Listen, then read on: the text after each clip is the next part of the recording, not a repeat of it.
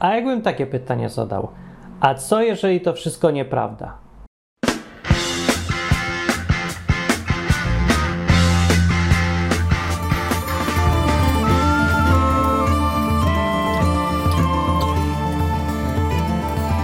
Odwyk od Bogu po ludzku. To jest taki eksperymentalny odcinek improwizowany, bo y, nie sposób się przygotować do tego tematu, się okazuje, a temat jest y, trochę ważny. Temat jest taki, co jeżeli chrześcijanie sobie to wszystko wkręcają, jeszcze innym przy okazji, y, to wszystko, czyli że Bóg istnieje, że Bóg działa, że Bóg cię kocha, że będzie jakieś niebo, piekło i w ogóle wszystko sobie wkręcają. Co jeżeli? I tak naprawdę to yy, się, no może ktoś powiedzieć, że to jest jakieś głupie pytanie, bo to tak jakby pytać, co by było, gdyby babcia miała wąsy. No, na przykład.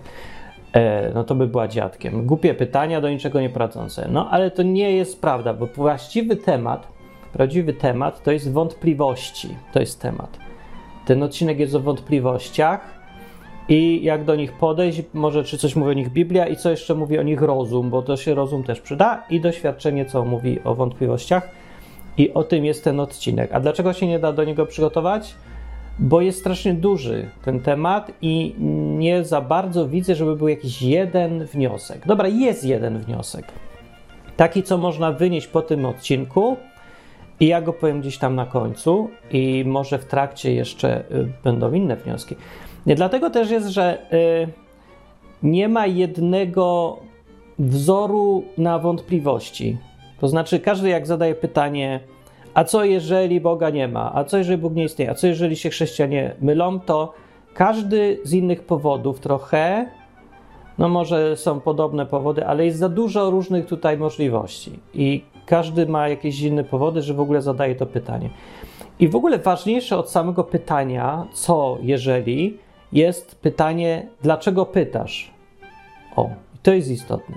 I to jest już ważna rzecz, co się może przydać po takim odcinku, że ty zamiast się zastanawiać, a, a co jeżeli chrześcijanie się wszyscy mylą i sobie wkręcają, to się zastanawiaj e, nad tym, dlaczego właściwie mi to przyszło do głowy to pytanie, bo to ci więcej powie. Odpowiedź na pytanie, dlaczego ci to przyszło do głowy, albo tam komuś, więcej ci da informacji i się przyda, niż odpowiedź na pytanie, co jeżeli se wkręcają. Dobra, no to, to odpowiedź na to jest strasznie łatwa.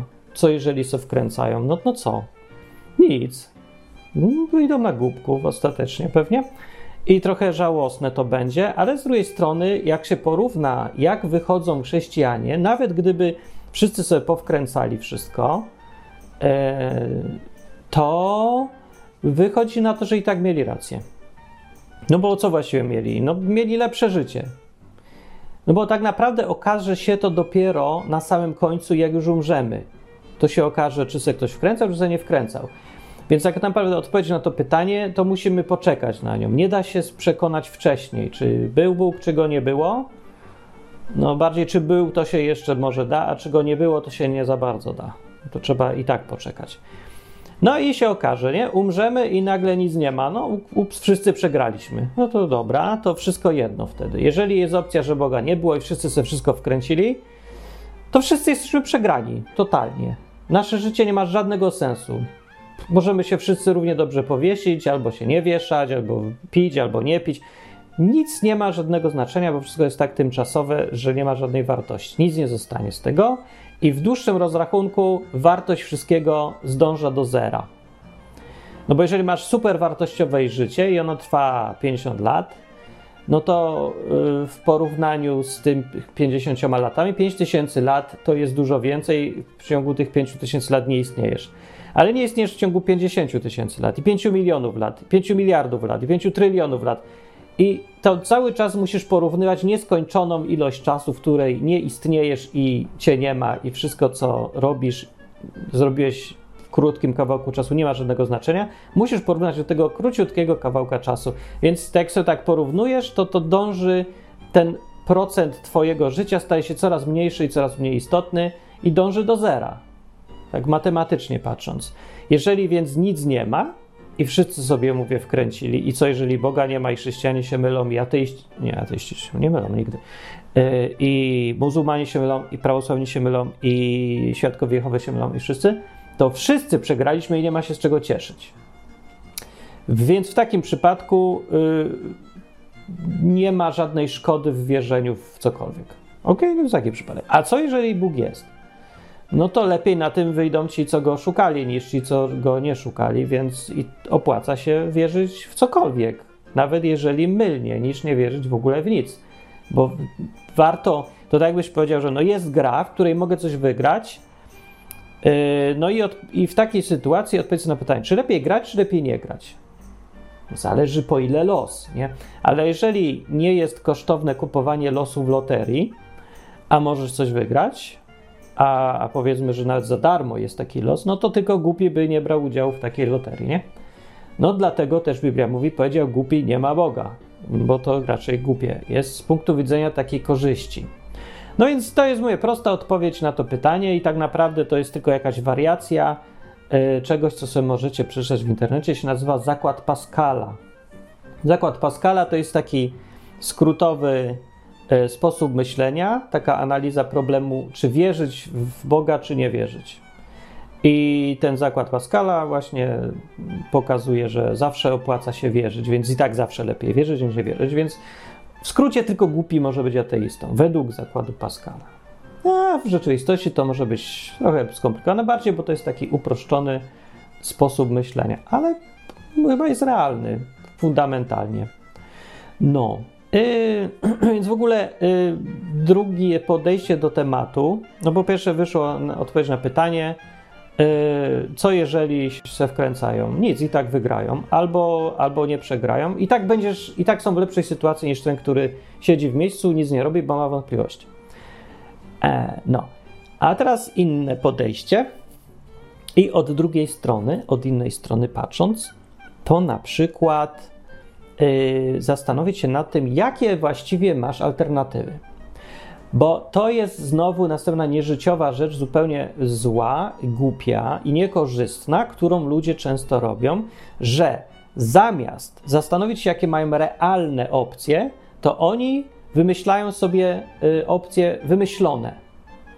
Przykładowo, na przykład, masz załóżmy 20 lat, skończyłeś maturę i myślisz sobie, no trzeba by sobie zarobić pieniądze.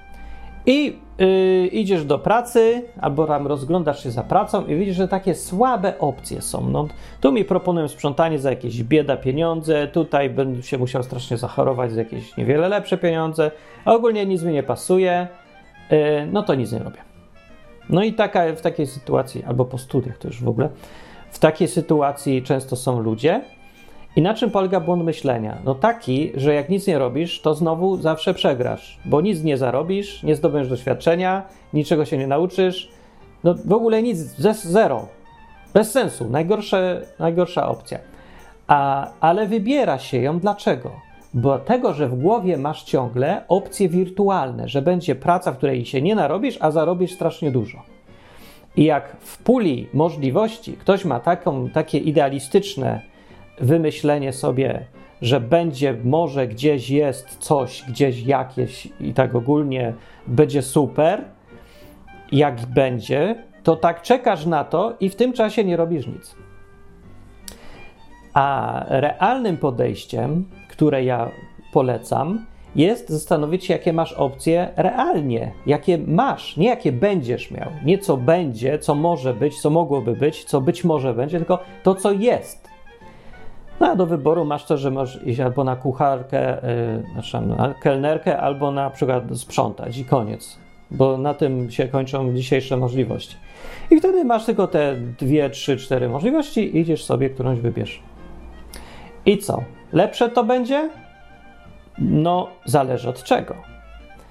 Lepsze od y, siedzenia na dupie cały czas i y, życia na łasce babci, z jej, emerytury albo na jakimś zasiłku albo coś, oczywiście, że lepsze, no.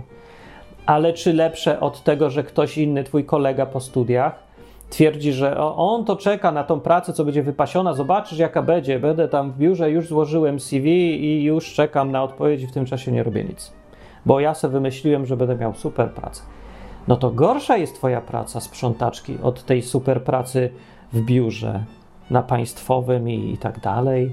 Tylko, że różnica jest taka, że jedną pracę masz, realna jest, możliwa, a drugiej nie masz i tylko sobie o niej myślisz. Ten sam problem mają często ludzie, co na przykład chcą zrobić grę, albo chce być youtuberem sławnym. No i tak se chcesz być tym sławnym youtuberem i ostatecznie nie jesteś żadnym youtuberem, bo yy, czekasz aż na ten moment, jak będziesz mógł być youtuberem sławnym. Od razu chcesz być sławnym youtuberem. To jest opcja, która nie istnieje. To jest opcja wirtualna.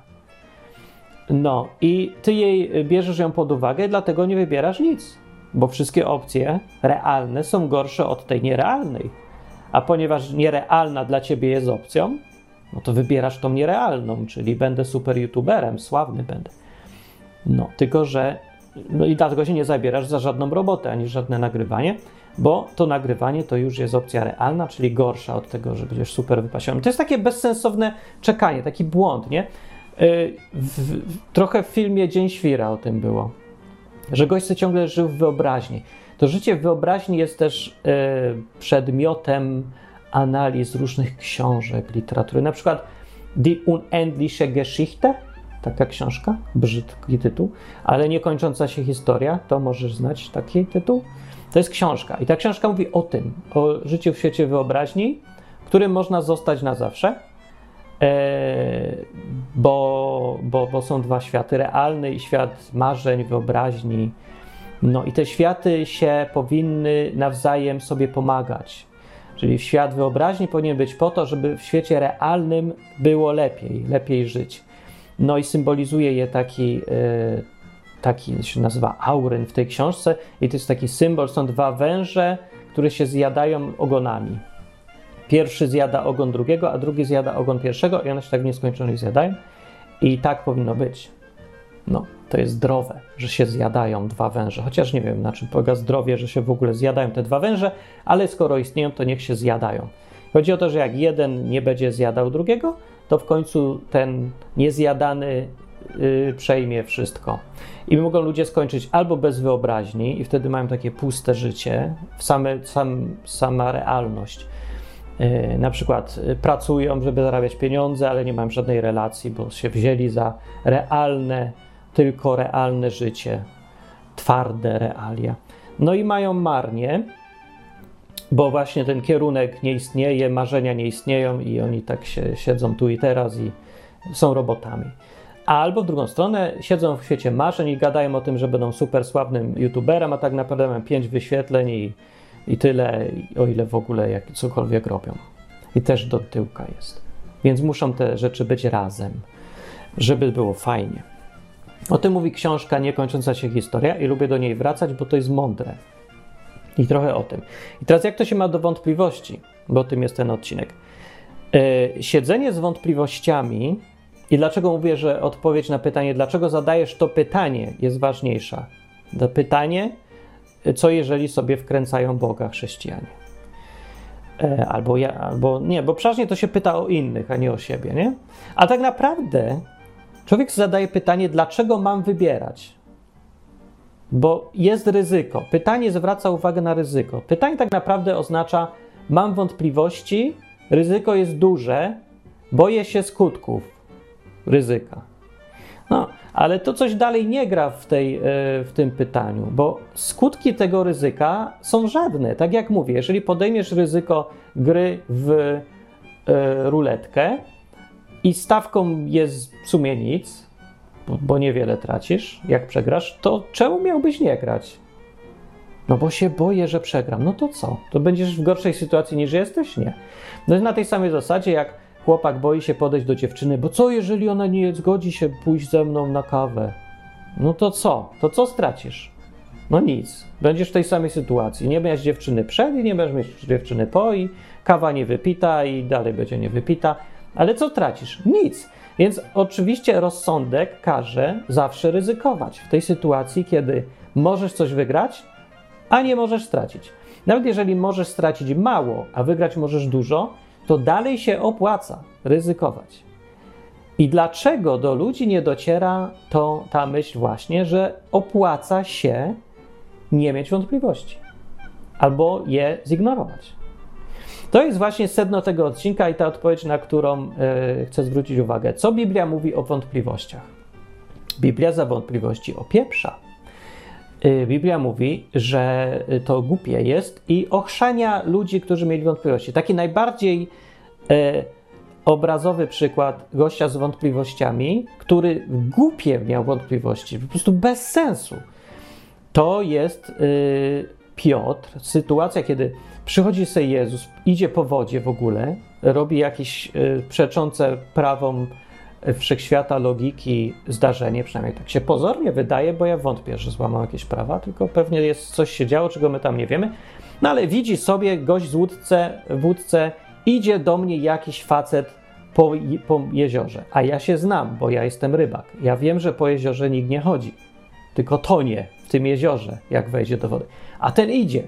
Myśli sobie, duch, zjawa, nie wiadomo co, a tu więc krzyczy tam, że to, to Jezus szedł i mówi, E, to ja, to nie duch, spoko, spokojnie na tej łódce, nie szalejcie.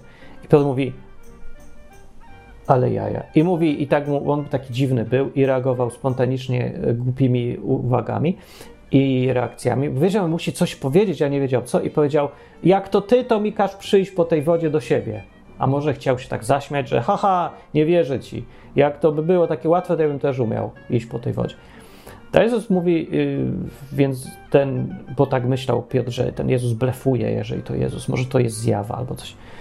No w każdym razie Jezus powiedział, no, no dobra, to chodź. I zobaczę, i teraz Piotr myśli, a pójść czy nie pójść? Pójdę. No i poszedł. Patrzy się, idzie po wodzie. Wszyscy to widzą i wszyscy są w szoku. No, no jak to tak opowiadam bardziej ilustracyjnie, ale to tak musieli z grubsza się czuć, nie? Bo już ja trochę tam domyślam, co kto czuł, no ale jak to mogło wyglądać realnie? No musiał jakoś tak.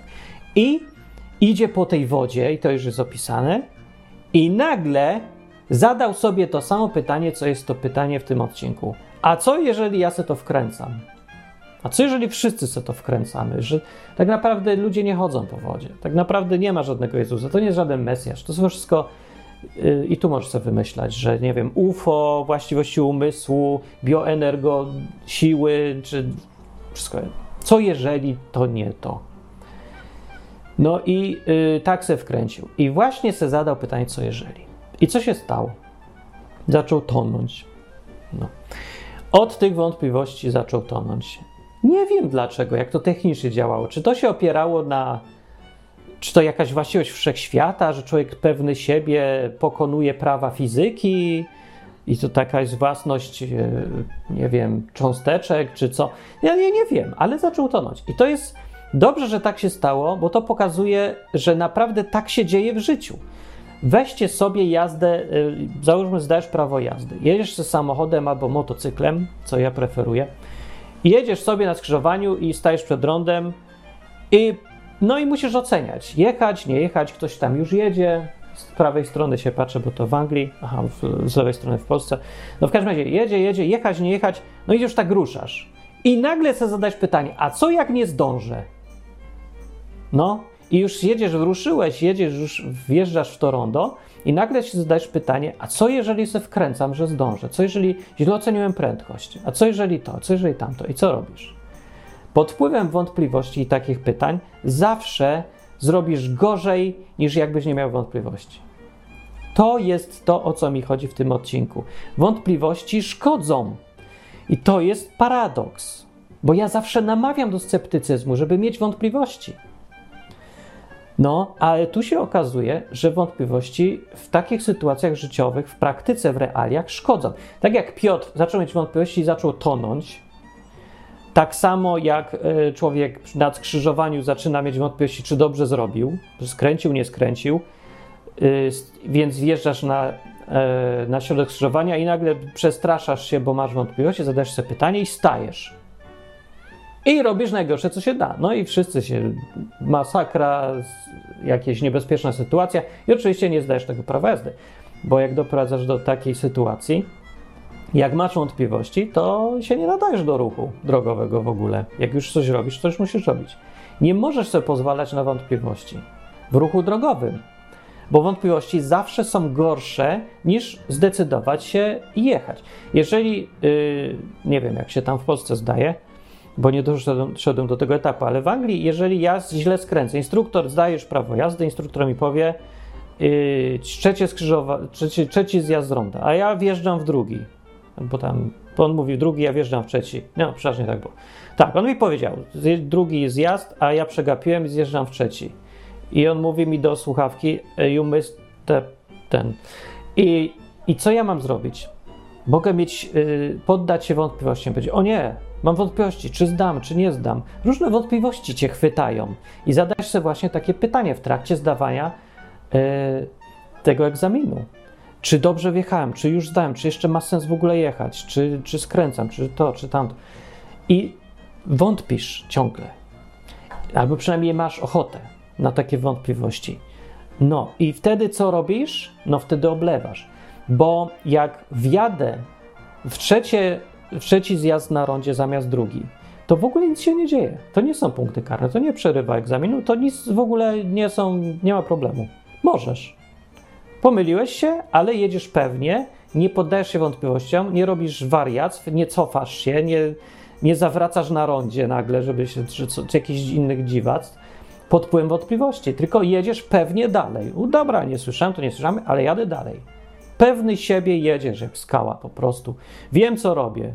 Już wiesz, że źle zrobiłeś, ale dalej jedziesz, trudno, jadę dalej. To efekt jest lepszy niż mieć wątpliwości i się poddać tym wątpliwościom przy prawie jazdy. I to nie mówię teoretycznie, tylko bo ja tak akurat miałem. Chyba ze trzy razy zrobiłem co innego niż mówił instruktor. Zdałem. Nawet to nie był minus. To nie był minus. Minus był taki. Wiecie, jaki był minus mój jeden? Miałem minus na prawie jazdy, że jechałem za wolno. Bo miałem wątpliwości. Jedyne minusy, jakie w ogóle miałem, to wtedy, kiedy miałem wątpliwości. Jakbym jechał pewny siebie, jedziemy ostro, tam jest 40, jadę 40. A nie, że się zastanawiam, zaraz, było 40, może było 30. Jakie to było ograniczenie? A idę wolniej na wszelki wypadek. Nie, ja pewny siebie i bym miał idealnie.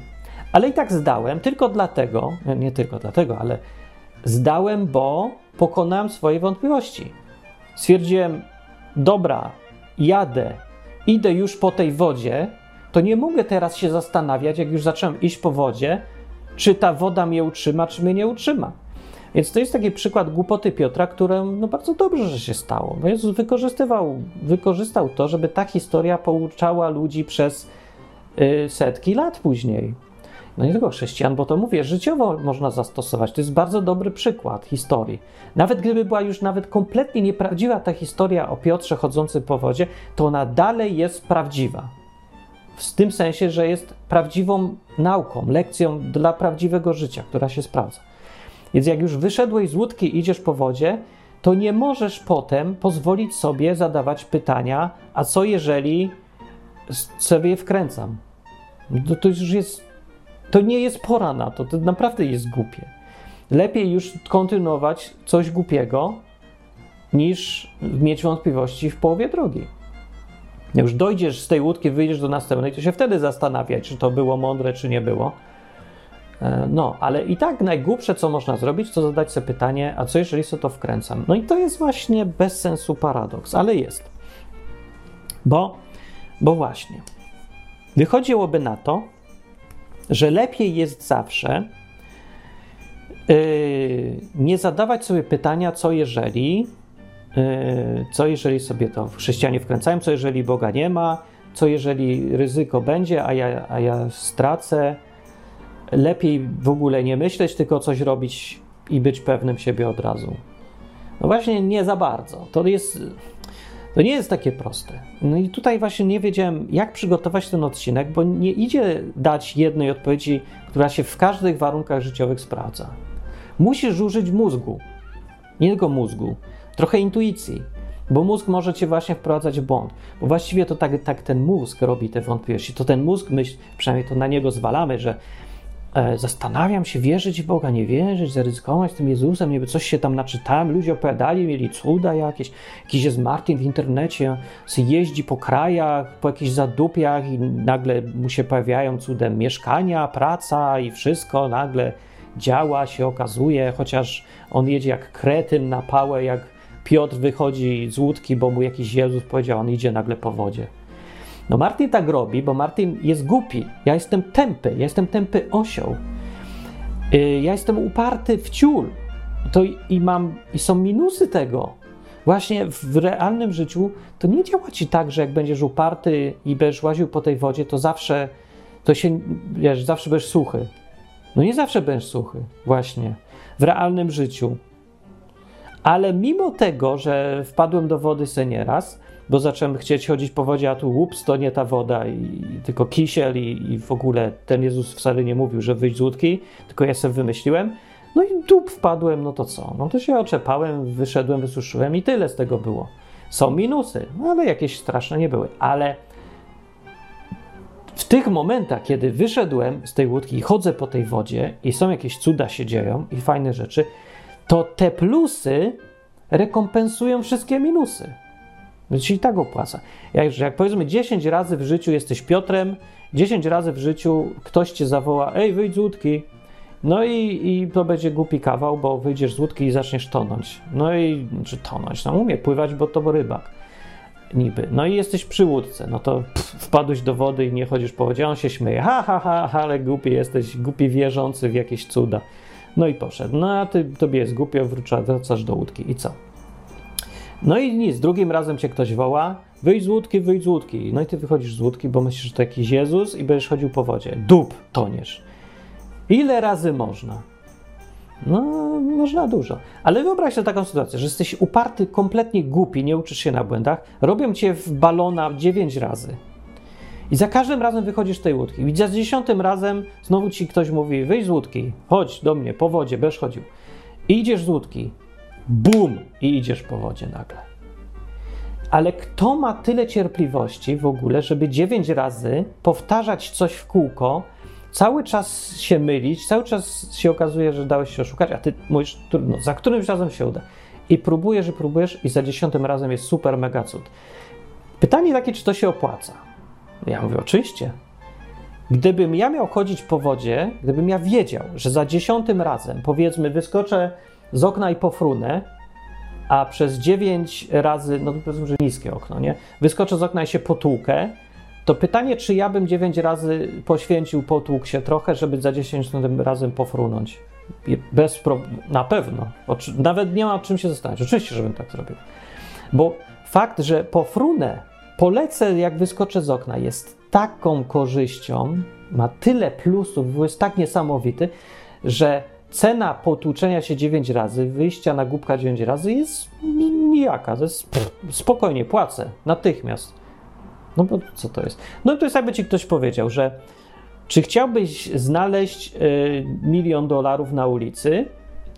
No bo załóżmy, że ktoś ci mówi, ej, wejdź tam do, y, wejdź do, no idź, nie wiem, idź se tam za róg i tam będzie milion dolarów w worku. Gdybyś wiedział, że 9 razy to będzie żart głupi i będziesz się czuł głupio, no ale nic nie stracisz, no ale coś tam będziesz się czuł głupio. Ale za dziesiątym razem znajdziesz ten milion dolarów. To czy nie wytrzymałbyś tych 9 razy, żeby znaleźć ten milion? Oczywiście, no ja to bym też wytrzymał. No to jest pytanie, to dlaczego nie wytrzymujemy? Bo ta analiza, dlatego nie wytrzymujemy, bo nie wiemy, czy za dziesiątym razem się uda, bo to fajnie się mówi po fakcie. No i tak samo jest z tym Bogiem właśnie. Rozumiecie problem, na czym polega? Ludzie się mnie ciągle pytają, że no ja próbuję i nie wyszło, że coś próbowałem z tym Bogiem, ale tak, tak trochę, no i Bóg mi nie odpowiedział i pff. No ja się pytam, ile razy? Raz. Ile miało być razy? No, no to już widzisz, na czym problem polega. I teraz problem polega na tym, że zgodnie z Biblią, teraz przechodzimy do Biblii, co sama Biblia na ten temat mówi. Biblia zapowiada dokładnie to, że będziesz musiał dziewięć razy wyskoczyć z okna i się potłuc, zanim za dziesiątym razem polecisz. Że będziesz musiał utonąć dziewięć razy, wpaść do morza yy, i się zmoczyć, zanim za dziesiątym razem zaczniesz chodzić po wodzie. Gdzie to jest napisane? No tam wszędzie, gdzie jest napisane, gdzie Bóg mówi, że trzeba go szukać z całej siły i z całego serca i i, i że ma być wysiłek. Tak jest napisane, Bóg gdzieś tam w Starym Testamencie jeszcze ogólną myśl mówił, gdzieś tam u proroka, że znajdziecie Boga, znajdziecie Go, jeżeli Go będziecie szukać z całej siły. I to z całej siły właśnie oznacza tą cierpliwość i y, wytrzymywanie konsekwentne tego, że ciągle ci nie wychodzi, ciągle nie widzisz. Jezus mówił to samo już dużo bardziej wprost, że kołaczcie, to wam otworzą, nie? Pukajcie, to wam otworzą. Kołaczcie, pukajcie, wszystko jedno w te drzwi, to wam otworzą. E, I co jeszcze mówi? Proście, to wam będzie dane. No, ale muszą to robić ludzie konsekwentnie, długo i uprzeć się. Ten upór właśnie, to przekonanie, że ci się uda za dziesiątym razem, ta cierpliwość i znoszenie porażek, nazywa się w skrócie w Biblii jak wiara. To jest wiara. Ludzie nie łapią koncepcji wiara, co to w ogóle jest. Ludzie myślą, że wiara to jest takie przekonanie ciepłe w brzuchu, takie motylki, że o, nagle nie wiadomo z jakiej dupy, ja już wiem, że Bóg jest i mam moc wielką w związku z tym. Tak mi przyszło z nieba, że bez wysiłku nagle wszystko mogę i wychodzę z łódki, od razu za pierwszym razem chodzę po wodzie. I czekają, aż będzie to ciepłe uczucie w żołądku i im przyjdzie i bez wysiłku, bez kosztów i bez poświęceń będą chodzić po wodzie. I czekają na to. No to się nie doczekają, bo sam Bóg mówi, że nie będzie. Wiara według Biblii polega na tym, że ty idziesz i tłuczesz się w te drzwi, kołaczysz, te drzwi ci nie otwierają. Otwieram ci za dziesiątym razem, za setnym razem nawet. Zależy, ile kto ma cierpliwości. I Bóg w Biblii, Biblia o tym znowu mówi tutaj jasno. To jest przez całą Biblię, nie, nie musi być jakiś jeden fragment. Pokazuje ciągle, że to, ta wytrzymałość na niepowodzenia jest y, czymś, czego Bóg oczekuje, zanim się komuś pokaże. Weźcie przykład Abrahama, weźcie, weźcie życie w ogóle tych ludzi, co są opisani w Biblii. Abraham dostał obietnicę, będziesz miał syna, a ten syn będzie miał syna, a ten syn będzie miał syna i będzie tyle tych synów, że będzie całe, więcej ich niż piasek na plaży, więcej niż gwiazd na niebie. Całe narody się urodzą. Takie będziesz miał rozmnożenie, bo Abraham chciał się rozmnażać. No, to mu się nie dziwię. Ale próbował się rozmnażać i rozmnaża się, rozmnaża nic mu nie wychodzi. No. I wyszło mu, ale jak miał 100 lat, to dopiero miał syna skurczybyk. I co, zwątpił po drodze? Zwątpił. Raz. Ale czekał dosyć cierpliwie, także ogólnie dał radę dużo, dużo, dużo, dużo. I Bóg to doceniał. No raz stwierdził wreszcie w tym momencie, e, chyba coś nie idzie, coś nie gra, muszę jakby dołożyć od siebie, coś się trzeba wysilić. I wziął sobie inną żonę tam z boku, bo tej jego, tej, z którą miał mieć to dziecko, to coś tam nie szło. Ona nie rodziła, nie rodziła, potem już była stara, a Abraham powiedział, a, a kij z tym wszystkim. No i sobie zrobił dziecko na lewo, no i tak w tej historii z tego dziecka na lewo Ismael się nazywał, wyszły te narody arabskie, które są takie, mm, powiedzmy, że niegrzeczne. No, a z tego ostatniego syna, co mu się urodził, jak już był super stary, ze super starej żony, no cud elegancki, doczekał się na takie mega dziecko. To był Izaak, Ichak i ten syn jego y, był ojcem Jakuba, czyli Izraela, z której pochodzi Izrael i, i Żydzi i cała ta historia się zaczęła właśnie. No i Abraham był gdzieś na samym początku, także no mega rolę miał. No ale musiał poczekać, musiał być cierpliwy, latami. Nie, że raz spróbował. No i dobra, i o czym jest ten odcinek? W sumie wyszło, że teraz przeszliśmy z wątpliwości do wytrwałości, do cierpliwości. Nie, to jest ciągle ten sam temat. Pytanie się zaczyna od pytania jakiego? Co jeżeli se wkręcam? No. I zadawanie tego pytania, y, o to mi chodzi. Wniosek jest taki, że zadawanie tego pytania jest niekorzystne. Paradoks polega na tym, że jeszcze właśnie nie powiedziałem o tym paradoksie, bo to trzeba coś powiedzieć na ten temat jasno, że sceptycyzm jest dobry i wątpliwości są dobre korzystne w sensie. To znaczy podważanie rzeczy, poddawanie wątpliwość ciągłą, niewierzenie we wszystko, bo tak, bo każą, bo mnie nauczyli, jest dobre. Zresztą to, to samo mówi też i pokazuje też ta Biblia, bo przecież chwaleni są ludzie, którzy y, zdradzali ojczyznę, na przykład ta nierządnica, jak to się ładnie mówi, tak naprawdę, tak wiecie, słonaka, to ona była chwalona bardzo, i to jest taka babka w Starym Testamencie, co przyszli zwiadowcy z Izraela, Hebrajczycy tacy jeszcze, no z Izraela, w sumie już był potomkowie Jakuba, Izrael, więc przyszli najechać kraj, a ona ich wpuściła, jak ich ścigali, czym zdradziła zupełnie zdrada ojczyzny. Nie? To, totalna zdrada. To jest tak, jakby był Polak, przychodzi na zwiady SS-man, a ty go wpuszczasz do domu, ratujesz go i jeszcze go ochraniasz. No po prostu już nie da się wyobrazić gorszej zdrady ojczyzny. I ona to zrobiła. Zdradziła tą ojczyznę, bo stwierdziła, że ten, y, że ten Bóg Izraela, to ona zaryzykuje, on jest jakby mocniejszy niż, niż jej ojczyzna, Bóg i, tak dalej. Może to zrobiła ze strachu, ale tak czy inaczej, podłożem było to, że ona uważała, że warto zdradzić ojczyznę, rodzinę, kraj i wszystko. E, warto, znaczy to jest mniej warte niż silniejszy jest ten Bóg. Znaczy, tak bardzo wierzyła, że ten Bóg tych najeźdźców, nie, on ma taką władzę, możliwości, siłę, że warto zdradzić nawet ojczyznę, żeby przejść na jego stronę. I to zrobiła, i to Bóg pochwalił. I w ogóle ona potem była. Normalnie pomniki całe tam się jej stawia i chwalą wszędzie za tą zdradę. No. No i ten, yy, więc takie poddawanie wątpliwości różnych rzeczy. Yy, ci, dużo tych bohaterów, co jest z Biblii, na przykład Dawid, nie?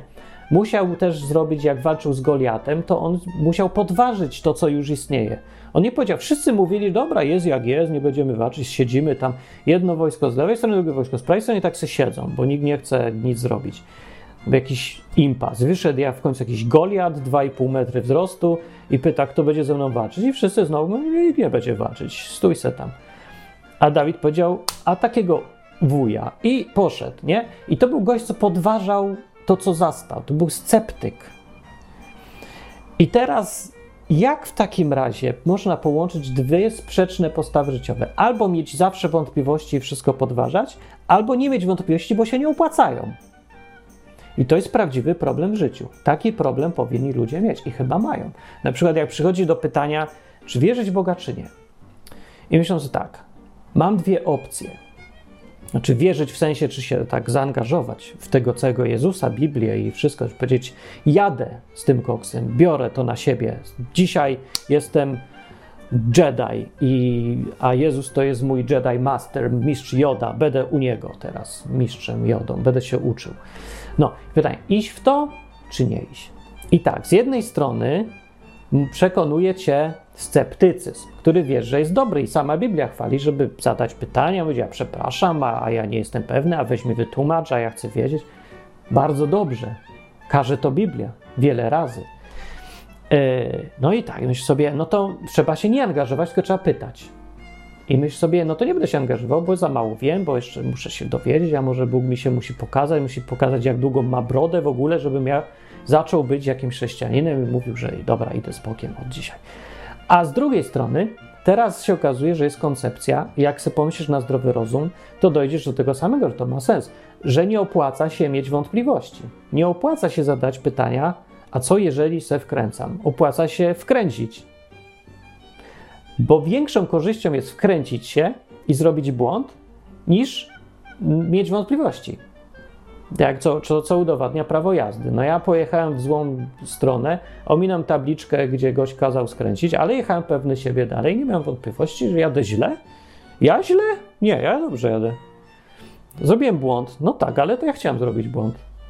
I powiedzieli, okej, okay, bardzo dobrze, tak jeździ na drodze i dali mi prawo I mądrze zrobili.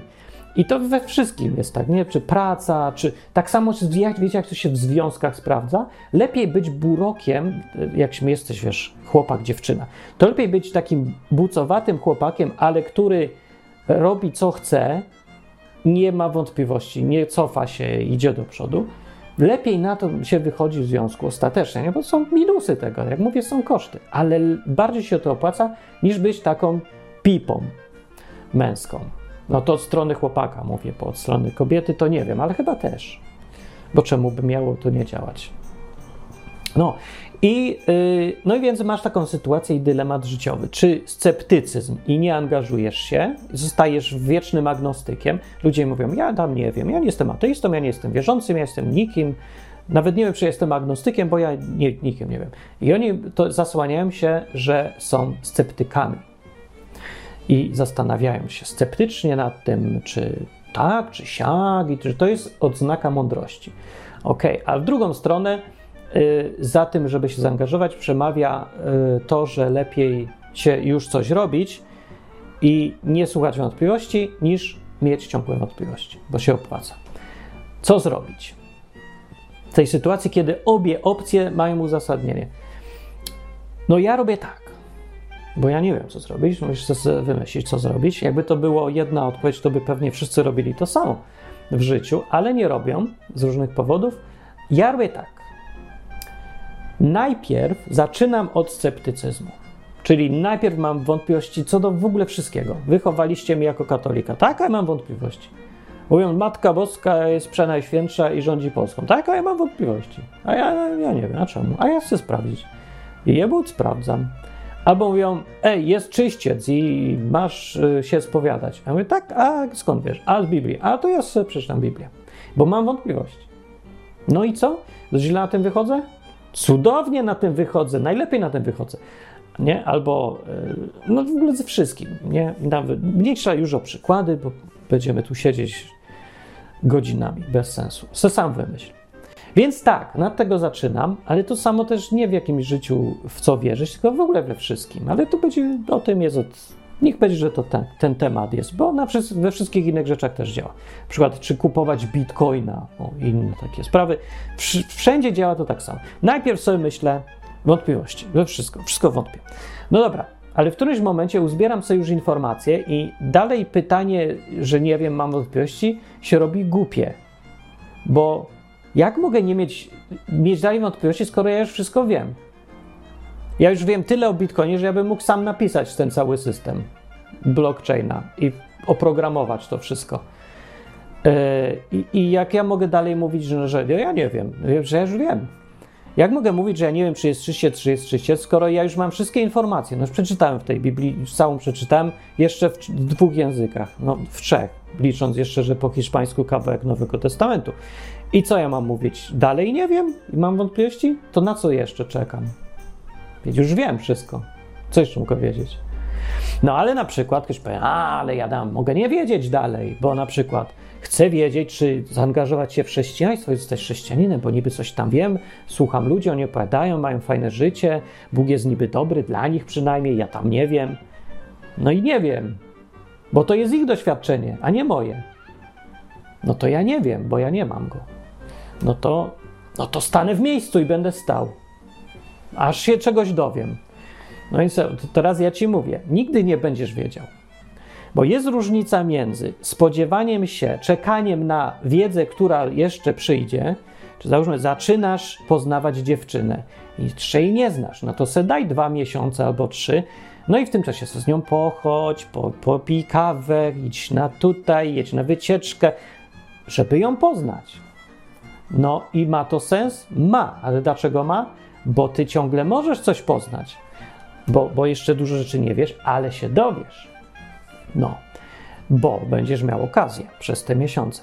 Ale już po trzech miesiącach już poznałeś wszystko i chcesz poznać teraz rzeczy, których poznać nie możesz. Na przykład, jak to jest mieć z nią dzieci. Możesz to wiedzieć? No nie możesz, bo byś musiał mieć te dzieci. Żeby mieć dzieci, to już musisz z nią być na, bardziej na stałe. No i to nie możesz takich rzeczy poznać. No i co teraz pytanie jest? Będziesz dalej czekał na rzeczy, których, że poznasz rzeczy, których nie poznasz? No nie, dalej to już jest oszustwo umysłu. To już jest ściema, to już jest kłamstwo. Oszukujesz się, że to dalej chcesz racjonalnie myśleć, a tak naprawdę to już tylko jesteś tchórzem i nie chcesz podjąć decyzji na podstawie ryzyka, ryzykownych danych, bo wiesz część, a części nie wiesz. No i to jest to, do czego ja doszedłem. Więc jestem sceptyczny do granicy, yy, przy której sceptycyzm i wątpliwości i szukanie informacji daje dobre efekty i przynosi mi coś nowego. Czyli uczę się tyle, co się nauczyć mogę. Ale jak dojdę do granicy, że wiem dotąd i dalej już nie dowiem, choćbym się zesrał, to już nie będę wiedział. Na przykład z Bogiem. To jest dobry przykład. No, 10 osób mi powiedziało całe swoje życie, jak tam u nich przebiega życie z Bogiem. No i widzę, mają tam cuda, dobra, Pięć z nich co takie coś, coś może sobie i wkręca, bo faktycznie oni tam czują w sercu, że coś im ciepło się zrobiło, bo gołąbek przeleciał. No dobra, niech im będzie, mają ciepło, mnie to nie przekonuje, ale mam informację. Ale znowu drugie pięć ma sytuacje życiowe, jakieś fakty, nie? że wywrócili się na rowerze w środku zadupia, złamali nogę i myślą, że teraz umrę. Telefon się wyładował i jebut, jedzie jakiś gość samochodem, co przejeżdża raz na tydzień i wziął mnie do szpitala. No tego typu sprawy, nie? No myślę, no to jest bieg okoliczności, to już se goś nie wkręcił. On se może interpretację wkręcić, że to Bóg kogoś przysłał, albo że zbieg okoliczności. Dobra, ale faktu se nie wkręcił. No przynajmniej nie spodziewam się, że tak naprawdę nikt nie przyjechał, on se wszystko mu się przyśniło. No chyba nie. Zwłaszcza, że niektóre rzeczy można po prostu sprawdzić te fakty, nie? E, no dobra, tak czy inaczej, 10 osób znam ich życie. To są moje informacje o Bogu. E, wiem, że jest jakaś Biblia. No, czy ona jest całkiem pewna? No, bo załóżmy, że jest, ale i tak ktoś ją napisał. I ci ludzie, co ją pisali, opowiedzieli to, co widzieli, niby świadkowie, ale to są dalej ludzie. Mogli mi ciemnotę wcisnąć. Ja mówiłem o tym w poprzednim odcinku odwyku, więc sobie sprawdź jak chcesz. Z października 2021 odcinki, całkiem dobre. E, dobry, dobry rok, dobry wysyp odcinków na odwyku był w październik i wrzesień 2021. No, więc tak czy inaczej, gdzieś tam są te wątpliwości i ta wiedza jest niepełna, ale wiedzę możliwą do znalezienia już mam. I teraz człowiek staje w tym momencie, że doszedł do możliwości poznania rzeczy, albo poznał już tyle, co może, i, no i pytanie, czy to mu wystarcza, czy nie. Jeżeli człowiek jest, im bardziej człowiek jest tchórzliwy i im bardziej jest mądry, tym mniej mu to wystarcza. Tym więcej potrzebuje informacji, żeby podjąć decyzję. To jest niestety przekleństwo mądrych ludzi, że mają potworne trudności z zaryzykowaniem, bo oni wiedzą, widzą więcej, widzą możliwości różnych konsekwencji, to sprawia, że się wahają. I tak dobrze poszło takiemu Piotrowi, bo był tępym rybakiem, jako tępy trochę człowiek, wziął i wyszedł chodzić po wodzie, jak mu Jezus krzyknął. Jakby to był jakiś wykształcony faryzeusz, przecież by się tylko popukał w głowę. Nikt wykształcony, poważny i rozsądny nie wyszedłby chodzić po wodzie, bo mu jakiś Jezus kazał. Trzeba być trochę tępym do tego, trzeba być właśnie jechać na pałę. Albo zapomnieć o rozumie, jechać tak na czuja. I im głupszy człowiek, tym mu łatwiej. Takie są skutki bycia mądrym. Skutek uboczny, niestety. I stąd wynika problem, przykry bardzo, jak widzę, że tylu ludzi, którzy są właśnie inteligentni yy, i sceptyczni w bardzo dobry, rozsądny sposób, padają w pułapkę właśnie tego, co w nich najlepsze, bo ten sceptycyzm jest bardzo dobry. Sprawia, że podejmują lepsze decyzje w życiu, e, rozsądniejsi są, no dobrze na tym wychodzą, ale pułapką jest to, że kiedy trafią na sytuację, kiedy trzeba zaryzykować, kiedy masz możliwość znaleźć informacji tylko tyle, że ci nie wystarcza dalej. Za mało masz informacji i są za mało wystarczające i wiążą się z ryzykiem. To tacy ludzie wymiękają i mówią: Ja nie jestem w stanie nie mieć wątpliwości i wahać się. Ciekawe zjawisko, właśnie teraz sobie uświadomiłem, że ci sami ludzie mają często problemy, żeby zdać prawo jazdy, jeździć po drogach. Z tego samego powodu. Boją się. Boją się dlatego, bo się wahają ciągle. Bo nie są pewni, co się stanie, bo sobie wyobrażają wszystko. Mają dużą wyobraźnię, mają dużo rozumu i ci ludzie mają problem, największy. Przez wyobraźnię i rozum. Bardzo dobre rzeczy, ale w tym wypadku, no niestety, paradoksalnie niszczą sprawę. I to najbardziej przykre w tym jest, że najważniejsze rzeczy w życiu, najważniejsze decyzje w życiu musimy podejmować przy ograniczonych informacjach. Na przykład decyzję, czy iść za jakimś Bogiem, czy nie iść za Bogiem, stać jakimś ateistą, chrześcijaninem, muzułmaninem, kimś tam. Zawsze będziesz miał przynajmniej na początku za mało informacji, żeby to rozsądnie podjąć tą decyzję. I tą decyzję trzeba podjąć nierozsądnie na początku. I dla rozsądnego człowieka, co jest przywiązany do swojego rozumu, to jest trudne, pierońsko. Musisz na chwilę wyłączyć ten swój rozum. No i nie bez powodu Biblia mówi na takie okoliczności, że zaufaj Panu i nie polegaj na własnym rozumie. To jest ta sama Biblia, co właśnie, i zresztą ten sam autor, bo to Salomon pisał, Y, ta sama Biblia i ten autor, co stawiałem rozum jako najcenniejszą w ogóle rzecz, żeby szukać jej w życiu, a tu mówią nagle nie polegaj na własnym rozumie, tylko zaufaj Bogu. To jest mądre, bo tu chodzi o takie sytuacje, kiedy yy, właśnie masz te wątpliwości, yy, a masz je wątpliwości, bo czekasz na więcej informacji ciągle i potrzebujesz tych informacji, a właściwym, yy, właściwym tutaj rozwiązaniem jest nie mieć wątpliwości przestać mieć wątpliwości i nie zadawać pytania, a co jeżeli se wkręcam, tylko se wkręcić. I mówię, najważniejsze y, życiowe decyzje wymagają właśnie decyzji, podejmowania tej decyzji bez informacji. Najważniejsze, czyli takie decyzje, jak na przykład właśnie kwestia Boga, kwestia związku. No nie będziesz w związku, jak będziesz zawsze miał wątpliwości. No. Nigdy nie będziesz miał pełnej informacji o kimś, jak, się, jak z nim będzie żyć codziennie przez 15 lat nie dowiesz się, póki nie zaczniesz z nim żyć. A możesz zacząć z nim żyć tylko jak się zdecydujesz, a nie zdecydujesz się, bo nie wiesz, a nie wiesz, bo nie żyjesz, a nie żyjesz, bo się nie zdecydowałeś i wpadłeś właśnie w taki ciąg. Te same informacje, albo inne ważne życiowe, na przykład spra sprawy. Emigracja. Chcesz wyjechać do innego kraju? Ten sam problem. Im głupszy człowiek, tym łatwiej wyjedzie, bo się nie zastanawia. Dobra, jadę. Już jestem, to już jestem. Albo zastanawiasz się, a może mi nie wyjdzie, a może się tego, a może ten, a może to. I masz wątpliwości i stoisz w miejscu, nigdzie nie wyjeżdżasz. Więc wtedy to jest ważna decyzja życiowa. I konsekwencje zwykle są duże. No, zmieniać się życie. Zwykle na super lepsze. Czy to ryzyko jest warte yy, odwagi? Oczywiście, prawie zawsze. Ja nie znam w ogóle przypadku, że ktoś wyjechał do innego kraju i na końcu stwierdził, że właśnie żałuje, to był głupi pomysł, było siedzieć, nigdzie nie jechać. Bo nawet jeżeli wraca z powrotem do kraju, to i tak nie żałuje. Bo coś jakieś były plusy. Nawet jak okazało się, że to nie jest to, co chciał, to plusy i tak były większe niż minusy. No, jak do tej pory, ale nie musi tak być. W Twoim przypadku może tak nie być. Możesz chcieć wyjechać do Japonii i w tej Japonii się okaże, że to jest tak zła decyzja była, trafiłeś w ogóle z deszczu pod rynnę. Jakby ktoś, kto teraz wyjeżdża do Australii w 2011 roku, no to, to teraz to się wkręcił. Po prostu y, cała wyspa to jeden wielki obóz koncentracyjny. Wszyscy maski, y, lockdowny miesiącami trwające i, i takie tam.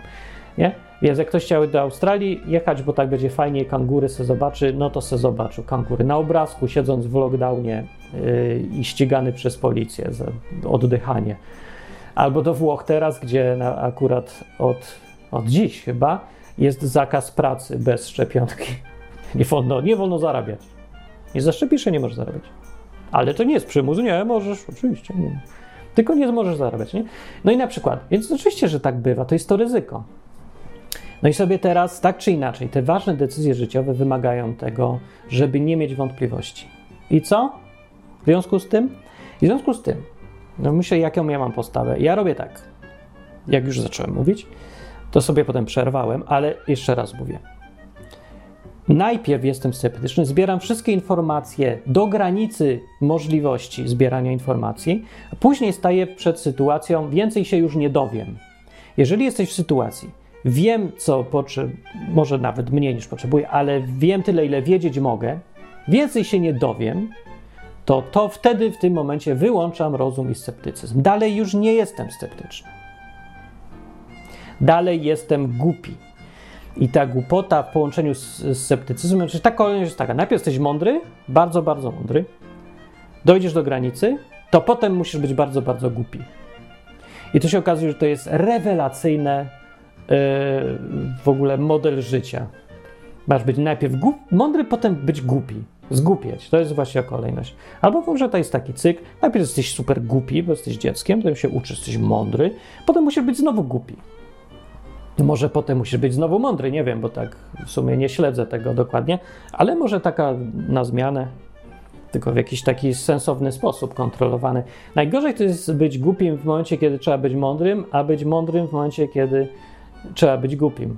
Bo to ostatnie sprawia, że będziesz stał w miejscu i nic nie zrobisz, a to pierwsze sprawia, że będziesz robił rzeczy złe dla ciebie, niekorzystne i, i będziesz, że będziesz albo będziesz w totalnej dupie, albo będziesz znowu stał w miejscu w tej dupie i nie wyjdziesz z niej nigdy. Więc to jest najgorsze rozwiązanie. Więc jest pora na bycie mądrym i pora na bycie upartym osłem po prostu i nie mówienie, że a co jeżeli se wkręcam? No i jest pytanie, czy ty mówisz, co jeżeli se ludzie wkręcają w momencie, w którym jeszcze nic nie wiesz, nie czytać Biblii, jeszcze się nie znasz, nikt ci nie opowiadał, że jakiś jest Bóg i coś tam przeżył. Jeżeli w tym momencie mówisz, co jeżeli se wszyscy wkręcamy, bardzo dobrze se mówisz, to jest ten sceptycyzm, który ci da więcej wiedzy, informacji, y, pozwoli wyjść z ciemnej dupy, bo scept, dzięki sceptycyzmowi ludzie wychodzą z jakichś swoich kretynizmów, w które się wbili, albo bo, bo im tam dali, nie? Człowiek się rodzi jakimś, jakiejś religii, w jakiejś szkole, z jakimiś tam przekonaniami i one mogą być totalnie głupie, ale nigdy z nich nie wyjdzie, jak nie poddaje ich wątpliwość. I tu wątpliwość jest super cenna. I odpowiedź na to pytanie istnieje. Co jeżeli sobie wkręcają? Na przykład zakład Pascala. Zadawaj to pytanie wtedy. Ale co jeżeli zadajesz to pytanie w momencie, jak już wiesz dużo, i to jest pora na podjęcie decyzji, a nie na zadawanie następnych pytań. Będziesz pytał w nieskończoność i pytał i pytał i po co masz pytać? Niektórzy już nawet nie udają, że pytają, tylko zostają, siedzą w miejscu i nic nie robią z tym. Ani w prawo, ani w lewo, ja tu będę. No i denerwują się tylko, jak ktoś ich przymusza do decyzji. No to denerwuj się na mnie, bo ja cię będę przymuszał do decyzji. W takich sytuacjach je przymuszam. Jestem upierdliwym człowiekiem strasznie i kiedy jest pora na decyzję, to przymuszam sam siebie przemuszam wszystkich dookoła mnie. Denerwuję ich, bo mówię, wiesz już wszystko, zdecyduj się. Ja mówię, nie, jeszcze muszę poczekać. Nie masz już na co czekać, już nic się nie zmieni. Zdecyduj się. No i, i już nie ma. Bo i tak decyzja jest podjęta, nie ma po co się oszukiwać. Jeżeli wiesz już wszystko i zdecydowałeś się, i nie możesz się zdecydować, idę za Bogiem, nie idę za Bogiem, to znaczy, że już się zdecydowałeś. Tylko kłamiesz sobie. Po co sobie kłamiesz? No po co zadajesz głupie pytanie? A co jeżeli ludzie sobie coś wkręcają, chrześcijanie, to, to tak naprawdę nie ma żadnego Boga i to wszystko były złudzenia? 25 lat życia niby z Bogiem, co, co miesiąc jakieś cuda, ale to wszystko se wkręcili. No może? Nie wiesz? I otrzep się, to ich życie. Może ja se wszystko wkręciłem, no ale nie wiesz i nie będziesz wiedział. Ja ci mogę powiedzieć, nie, nie wkręciłem sobie, ale dalej nie wiesz, czy ja mówię prawdę. Nie mam sensu ci odpowiadać. I tak nie masz tego jak sprawdzić. Musiałbyś być mną. No nie, no możesz, możesz ze mną więcej pogadać, zobaczyć, chodź, pożyj ze mną, schowaj się pod łóżkiem i tam się patrz, obserwuj sobie, co się dzieje. No to może to, że cię to jej przekona. Ale realnie ludzie, jak już zadają takie pytania, to używają ich jako usprawiedliwienia tego, że woleliby uniknąć odpowiedzialności za własne życie i nie podejmować żadnej decyzji. I siedzieć w tym miejscu, w którym nie wiedzą wystarczająco dużo, więc to jest ich usprawiedliwienie teraz, żeby nie podejmować decyzji. Przed kim ty się usprawiedliwiasz? A kto cię będzie rozliczał z tego, czy ty idziesz za Bogiem, nie idziesz za Bogiem, znalazłeś sobie dziewczynę, nie znalazłeś sobie dziewczyny? Przed sobą samym się usprawiedliwiasz? Po co grać w takie gry? To jesteś tylko ty, to jest twoja decyzja to ty ponosisz konsekwencje stania w miejscu. Nikt inny. Nikogo to nie interesuje. No jak na go interesuje, to zapomnij 5 minut potem, czy ty zostawisz chrześcijaninem, nie zostajesz chrześcijaninem. Nie ma, nieważne dla nikogo, tylko dla ciebie ważne. A dla ciebie stanie w miejscu to jest strata. Więc decyzja zostaje, stwierdzam, że niniejszym po, mam za mało informacji, ale stwierdzam dzisiaj, że nie ryzykuję, Uważam, że Boga żadnego nie ma, wszyscy se wkręcają i póki co to jest moja robocza teoria, tak się decyduję, idę ze swoim życiem dalej. To jest lepsze niż siedzieć w miejscu i myśleć, mmm, nie wiem, będę muszę, muszę jeszcze pomyśleć. Nie, i tak już nie pomyślisz. Już wiesz, że nie pomyślisz, wiesz, że nic się nie zmieni. Jakbyś się tylko zadał trud zadania sobie pytania, czy ja realnie spodziewam się, że Bóg mi się jeszcze objawi i coś się zmieni? No to byś sobie odpowiedział, nie, realnie to ja się spodziewam, że już będę zawsze wiedział tyle, co wiem dzisiaj. No to, to jak możesz mówić, że na coś czekasz i nie podejmujesz decyzji żadnej? No, mogę się okłamać. Po co? Przecież wiesz, że się okłamujesz. Jakie to jest w ogóle głupota. Więc nie ma sensu tego, mówię, robić i wątpliwości są złe w takiej sytuacji. Wątpienie jest głupie, złe i Biblia je tępi. To znaczy opieprza tam tępi. To jest ludzka rzecz. No to nie jest, że Bóg nie rozumie. Jak może być odpieść? Rozumie, ale tępi. Yy, przykładem tego całe, cała w ogóle, przykład, który był na wielkiej ilości ludzi w ogóle, tego zagadnienia, to jest historia, jak wyszli z Egiptu Izraelici. ci Hebrajczycy, wychodzili i nie mogli dojść, bo co chwilę stawali, co stawali, to mieli wątpliwości. No to już jest głupota, naprawdę. Trudna do uwierzenia, ale ludzie tacy są. Nie, bo chodzi o to, że jak już wyszedłeś sobie, jesteś na środku jakiegoś zadupia, jedynym twoim nadzieją w ogóle jest wierzyć w tego Boga, czy już on jest, czy on nie jest, to już naprawdę nie masz wyjścia. To nie możesz mieć wątpliwości. Jesteś na środku skrzyżowania. Musisz jechać w prawo albo w lewo i jechać. Musisz jechać. Nie możesz stanąć nagle teraz. Jedź gdziekolwiek, ale jedź. A oni mówią: Nie, wiecie co, stańmy. Nie, wiesz, jeszcze gorsze, wróćmy. To jest gość, który staje na środku ronda i zaczyna wrzucać wsteczny. No po prostu nie mogę w to uwierzyć, ale ja widziałem w rzeczywistości tyle razy w życiu, że ludzie naprawdę tak robią. Gdy się czyta tą Biblię, to się wydaje, że jakaś bajka strajka, no bajka. Wiecie, jak dobrze ta Biblia rozumie naturę ludzi? Jak się tak poobserwuje ludzi z życia, nawet czasem swoje własne życie możesz zaobserwować, zobacz, że ty robisz to samo. Się śmiejemy z tych ludzi, jak nikt, tak, nikt nie jest taki głupi, że widzi tutaj, yy, że góra się pali, jakiś ogień z nieba, yy, morze się rozdziela na dwie części, w ogóle cuda, niewidy, plagi egipskie, a potem mija trzy miesiące i ci sami ludzie mówią, tego Boga nie ma, bo Mojżesz poszedł na trzy tygodnie i już go nie ma, zniknął, może nam się to wszystko wydawało, chodźmy do Egiptu, zostańmy niewolnikami znowu. Po 400 latach, przez 400 lat jęczeli, że im źle, no to tak naprawdę niecałe 400 lat, ale byli tam, ostatnie pokolenia to już w ogóle niewolnictwo, więc zrobi jakiś cud, wariactwo kompletne, poszli jakiś Bóg, nie Bóg, nie wiadomo, coś się dzieje, cuda, no i nie wiem, no uwierzyli, a potem nagle stwierdzili, e, zaczną mieć wątpliwości. Wiecie co, bo, bo Mojżesz miał iść po jakieś przykazania i nie wraca. No nie wraca i nie wraca. No i tak siedzimy sami dookoła pustynia i myślę sobie, nie ma Boga. Ja go nie widzę dzisiaj, teraz go nie ma. No to jak go nie ma teraz, to go nigdy nie było i nigdy nie będzie. Wróćmy do Egiptu, zostańmy w ciemnej dupie, bo to jest lepsze rozwiązanie. Zrozum tych tępych ludzi. No, nie idzie zrozumieć. I widzicie, no, albo trzeba być bardzo głupim i odważnym, właśnie nie, nie chodzi o głupotę, albo trzeba być bardzo odważnym, albo bardzo mądrym w tym życiu. Albo bardzo miłym, albo bardzo inteligentnym. Ale nie można być pośrodku, bo przecież robi najgłupsze możliwe rzeczy. Nie można robić bezsensownych kompromisów. Kompromis, okej, okay, jest y, droga idąca w prawo, tak mnie kusi, żeby skręcić w prawo. Droga idąca w lewo kusi, żeby skręcić w lewo. Zróbmy kompromis. Troszkę dajmy drodze lewej, troszkę dajmy drodze prawej i roz, rozpiłujmy samochód na dwie części. To co, do takich głupot ludzie dochodzą, którzy odmawiają konieczności podejmowania decyzji. No to rozpiłujmy samochód. O, przestał działać. Niemożliwe. Ja myślę, że będą obie drogi zadowolone. Dwa koła w lewo, dwa koła w prawo. Takie, wiecie, kowidziarstwo jakieś w ogóle, że człowiek myśli, jak ludzie mogą być tak głupi? Może to wynika właśnie z tego braku odwagi i braku mądrości, bo albo jedna droga jest dobra, albo druga droga jest dobra. Nawet jak je połączysz, bo zamieniasz miejscami, to w ogóle super.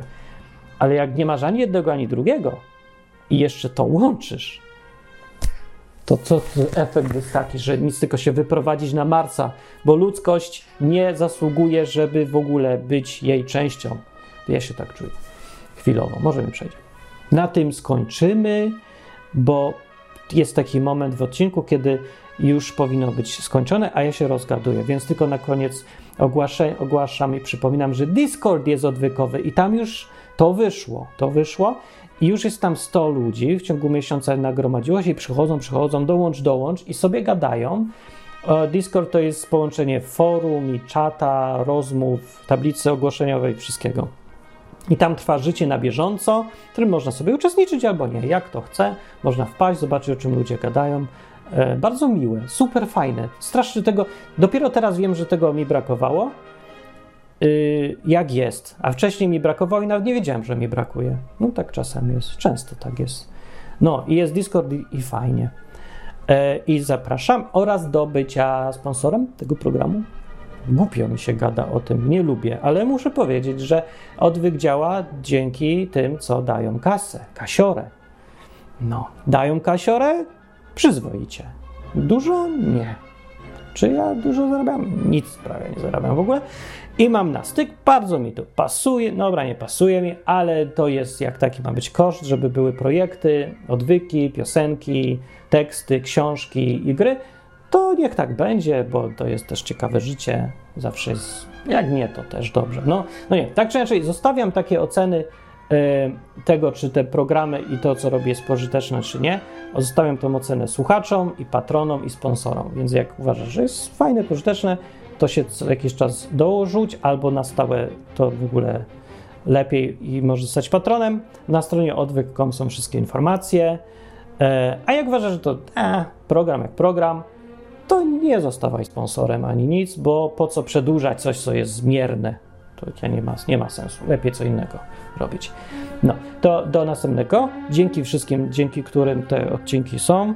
Jak się przydałem, to strasznie mi, mi to pasi. Podoba mi się, że robię coś, co się ludziom przydaje i Tobie też życzę, żebyś robił w życiu albo robiła to, co się ludziom przydaje, bo to fajne poczucie jest. No.